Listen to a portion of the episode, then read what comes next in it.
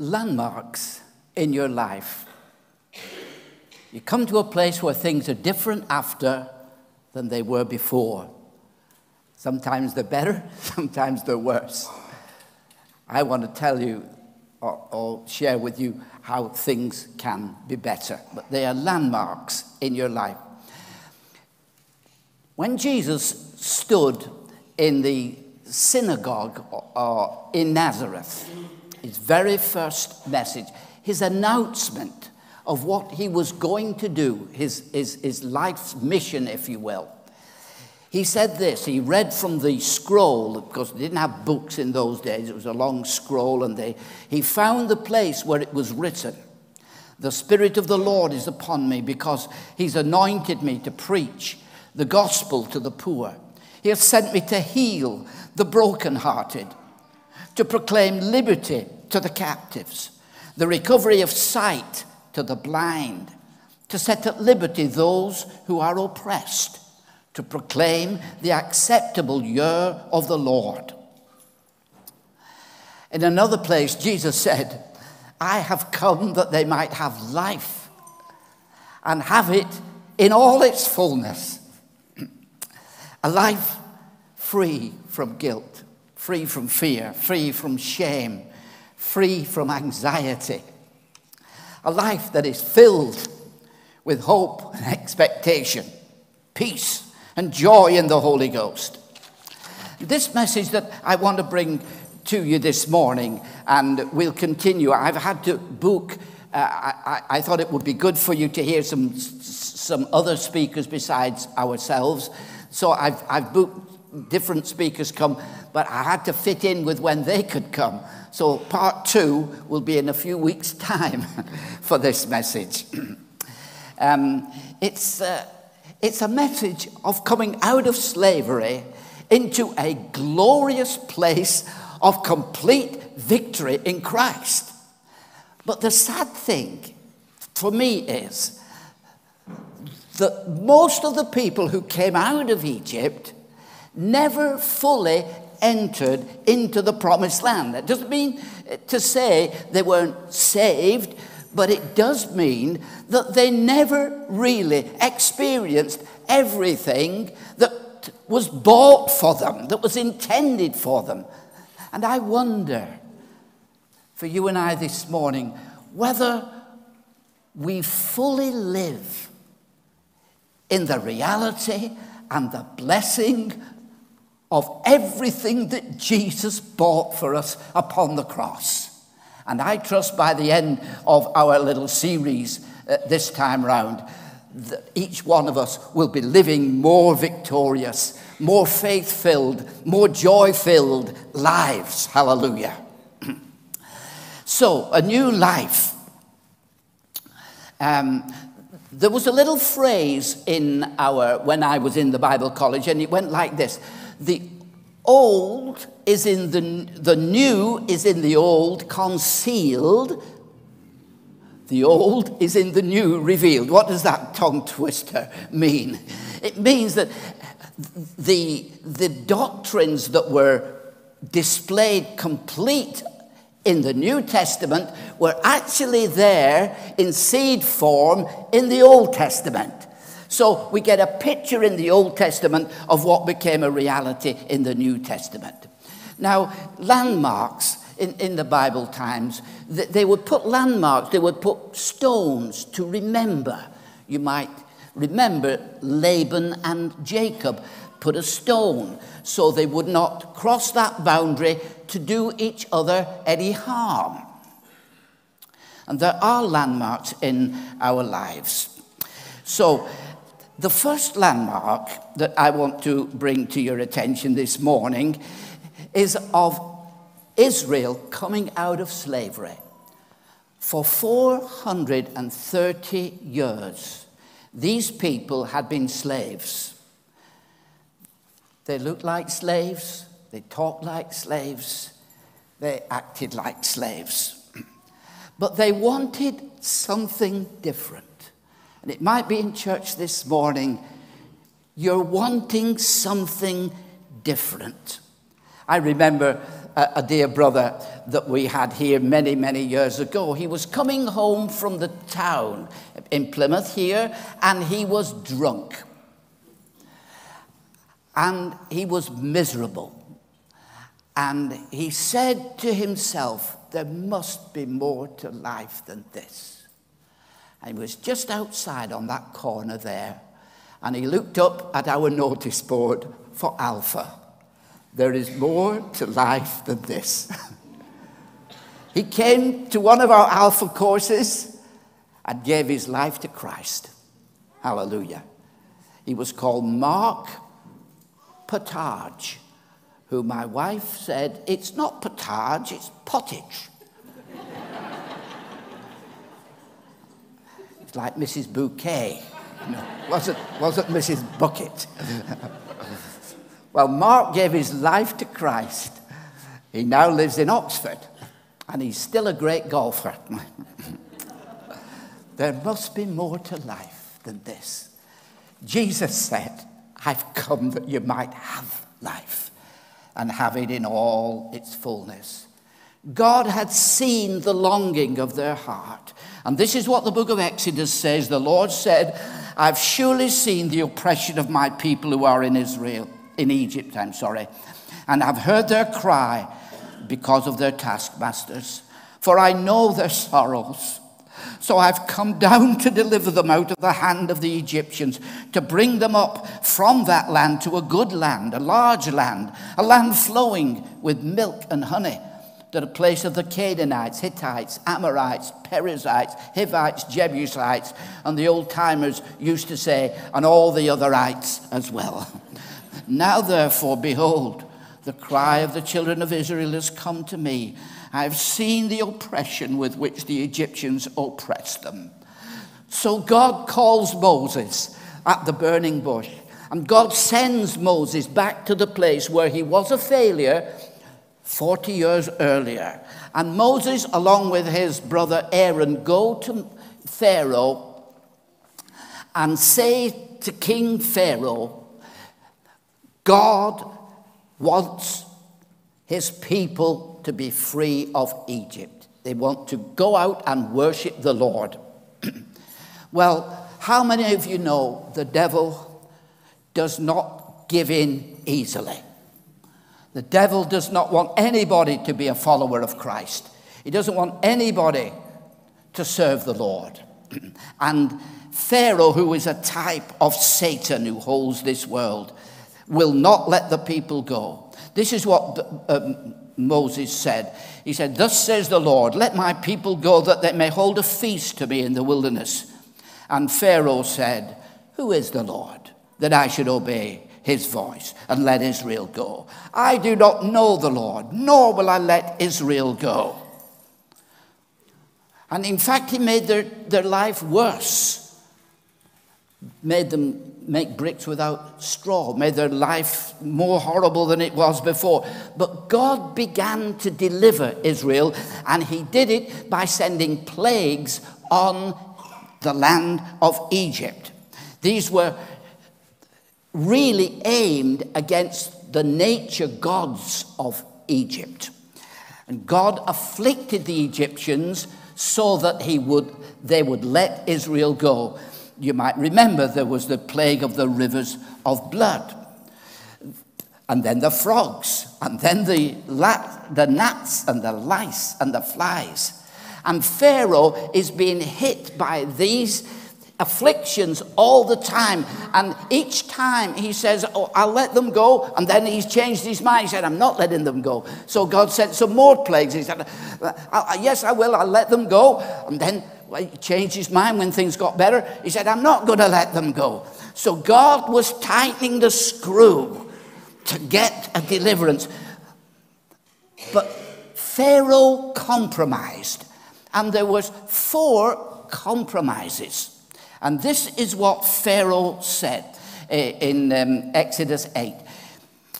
Pharaoh called for Moses and Aaron and said, Go, sacrifice to the Lord your God in the land. In other words, do your God bit, but still stay under my control. still stay in my kingdom. By all means, get a little religious, do your Sunday thing, but really let your lifestyle and everything else still stay in bondage to me. How many of you know that's what Satan wants? Satan's not too bothered you turn up in church once in a while, put a fiver in the offering. but so long as your lifestyle don't change, so long as you're still under his control and his kingdom, he's happy. And so this is a compromise. Sacrifice in the land. Moses said, No, sir, we're coming out of the land. God hits them with more uh, problems. And then um, Pharaoh compromises again. He says, Don't go very far away. Pharaoh said, I will let you go that you may sacrifice to the Lord your God in the wilderness, only you shall not go very far. Intercede for. Don't get too serious. Don't become one of them born again people. One lady said, I'm a Christian, but I'm not one of them born again ones. Goodness. Jesus said, You've got to be born again. You can't be a Christian unless you're born again, born of water and of the Spirit.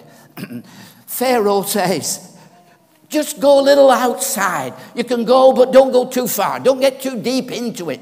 You know, we've heard of people, yes, don't get too deep into this. so he's, he's, he's compromising. And then God sends them boils and then hail that struck the crops and then swarms of locusts that blackened the sky and ate everything. so Pharaoh's next compromise is leave your families behind. This is what he said. Pharaoh resorted the Lord will certainly need to be with you. If I let you take your little ones, I can see through your evil plan. Never, says uh, Pharaoh. Only the men may go and worship the Lord, since that is what you requested. And Pharaoh threw them out of the palace. Leave your families behind. How many of you know the devil wants you to leave your families behind. All right for you to get saved, leave your kids, leave your friends, leave your aunts and uncles. God wants all of us leaving Egypt. Don't leave your families behind. How many of you would like to see your family saved? brother, or a brother or a sister, a, a son or a daughter, and maybe some of your friends that you've known for a long time. How many of you would like to see them coming into the kingdom of Jesus? I'm so glad we have three children. Uh, praise God. They're all in the kingdom of God. We have 11 grandchildren at the last count. I'm not sure all of them. My wife is firmly believing for all of them. I am too. I'm behind her in this. How many of you would like to see your families come to know the Lord? Don't leave Egypt without Him. The night they were coming out of Egypt, this is what Moses was commanded to tell the children of Israel. He said, What you you need to do now, you need to get a little lamb that's spotless, without fault or without blemish. And you've got to keep it from the 10th day to the 14th day.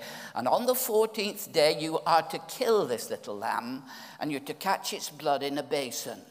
And then you're to get a little sprig of hyssop, a little plant, uh, a broom thing, and you're to dip the uh, hyssop in the blood. Tonight, he says, an angel, the angel of death, is going to go over all the land of Egypt, and he's looking for one thing. He's just looking to see the blood. That's all he's looking for. And when he sees the blood, he's going to pass over you. This is a so, such a spiritual principle that Christ Jesus, our Lord, He was the Lamb of God that takes away the sin of the world. And when we apply that precious blood to ourselves, Praise God, we are saved and saved forever. There is nothing that you can do to add to it, there is nothing you can do to take from it. All you have to do is apply the blood to your life. It is not your good deeds, the old, the old song says. All the worth I have before him is the value of the blood. I present when I adore him Christ, the first fruits unto God. Him with joy does God behold. Thus is my acceptance told. We are accepted because of that which Christ has done on our behalf. Now, in my imagination, I see two families next door to one another. One their eldest son is a bit of a rogue. You know, he does cheat and he does lie a little and, and, and all this kind of business. The other guy is, is, is never put a foot wrong in his life. Dad says, my boy's, my boy's a good boy. I don't need that blood business on my door. The other one says, we better get the blood up there because the angel of death is going to come over. Now, the good guy who has not applied the blood, the angel was only looking for the blood. He was not looking for the good or the bad person within. He was looking for the blood. And the wonderful, wonderful thing is this that what your life has been, you might have, you might have been in and out of jail, you might have been in all kinds of problems and cheating and lying and goodness. When you apply the blood, praise God, you're saved and it, and it protects you. If you're relying on your good deeds, I, I remember once when I was used to go around knocking on doors uh, like the Jehovah's Witnesses, inviting people along. Uh, and uh, I, I, am not the tallest person in the world, I think that's obvious. Um, and I remember talk, going to this house, and this lady, she must have been six she, she might have been seven foot tall, I don't know. she, uh, and she was standing on the step, and I was, uh, and I was inviting her along to church. She looked down at me. She said, Sonny, she said, My brother is a Methodist minister. You know, case closed. Case closed. Her brother was a Methodist minister. Nothing else to say.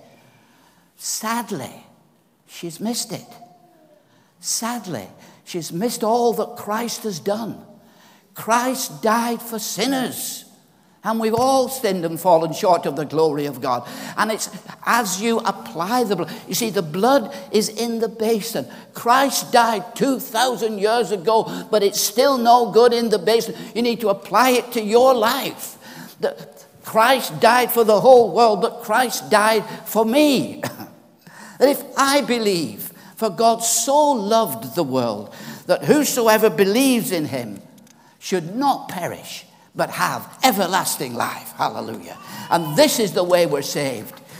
There is nothing you can do to add to it, and there is nothing you can do to take from it. if, if you saw me going into the Louvre Museum in Paris with a, a, a palette and paints and a few brushes, and you asked me, David, what are you doing? I would say, I'm going to finish the Mona Lisa.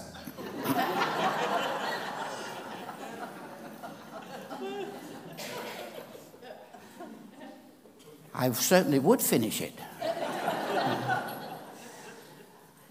How can you finish what's finished? It's finished. Anything else would detract from it. When he died upon that cross, he cried, It is finished. It's paid. It's all done. The price of our redemption was finished upon the cross. And all who want to can come and believe. And this is the way God delivers us from sin and Satan and all of, all of the enemy's advances and kingdom were coming out.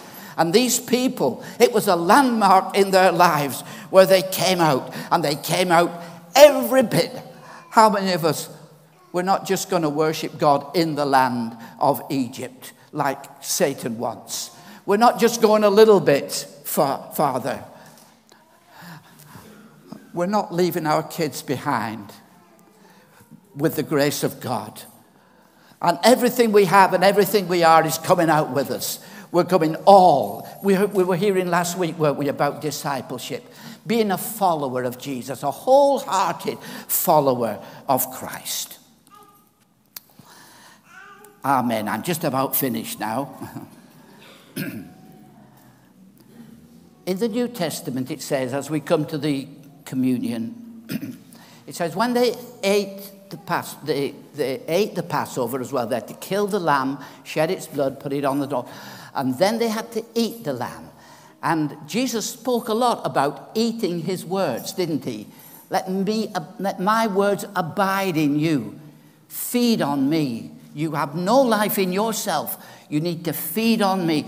And we need to feed on the words of Jesus. How many of you know we get strong when we eat the lamb and feed on the words of Christ?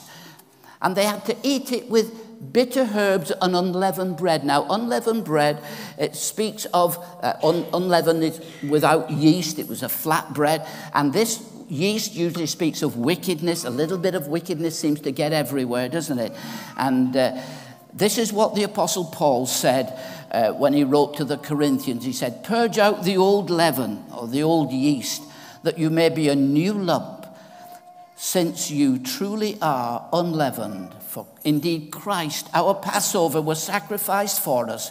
Therefore, let us keep the feast, not with the old yeast nor with the yeast of malice and wickedness, but with the unleavened bread of sincerity and truth. And as we come this morning, uh, and those who are watching at home, um, you might like to have communion with your family or, you, or, or if you are in your own. Eat it without malice, without wickedness. And they ate it with bitter herbs. And I think the bitter herbs is a kind of remembrance of what we were like, but praise God now we're in the family. We were not worthy to be saved, but praise God, He saved us. And as we eat the bread, uh, drink the cup of the Lord, Jesus said, Do this in remembrance of me. Remember the cross and how He died upon it that we might be saved. And this morning, if you're in church this morning and uh, you're either not sure that you're fully in the kingdom, you're half in the kingdom of darkness. My wife prayed when she prayed earlier of those who had somehow walked away from the Lord, but this morning you want to come back to the Lord. Let this be your first communion that you have as a dedication to Christ. Amen.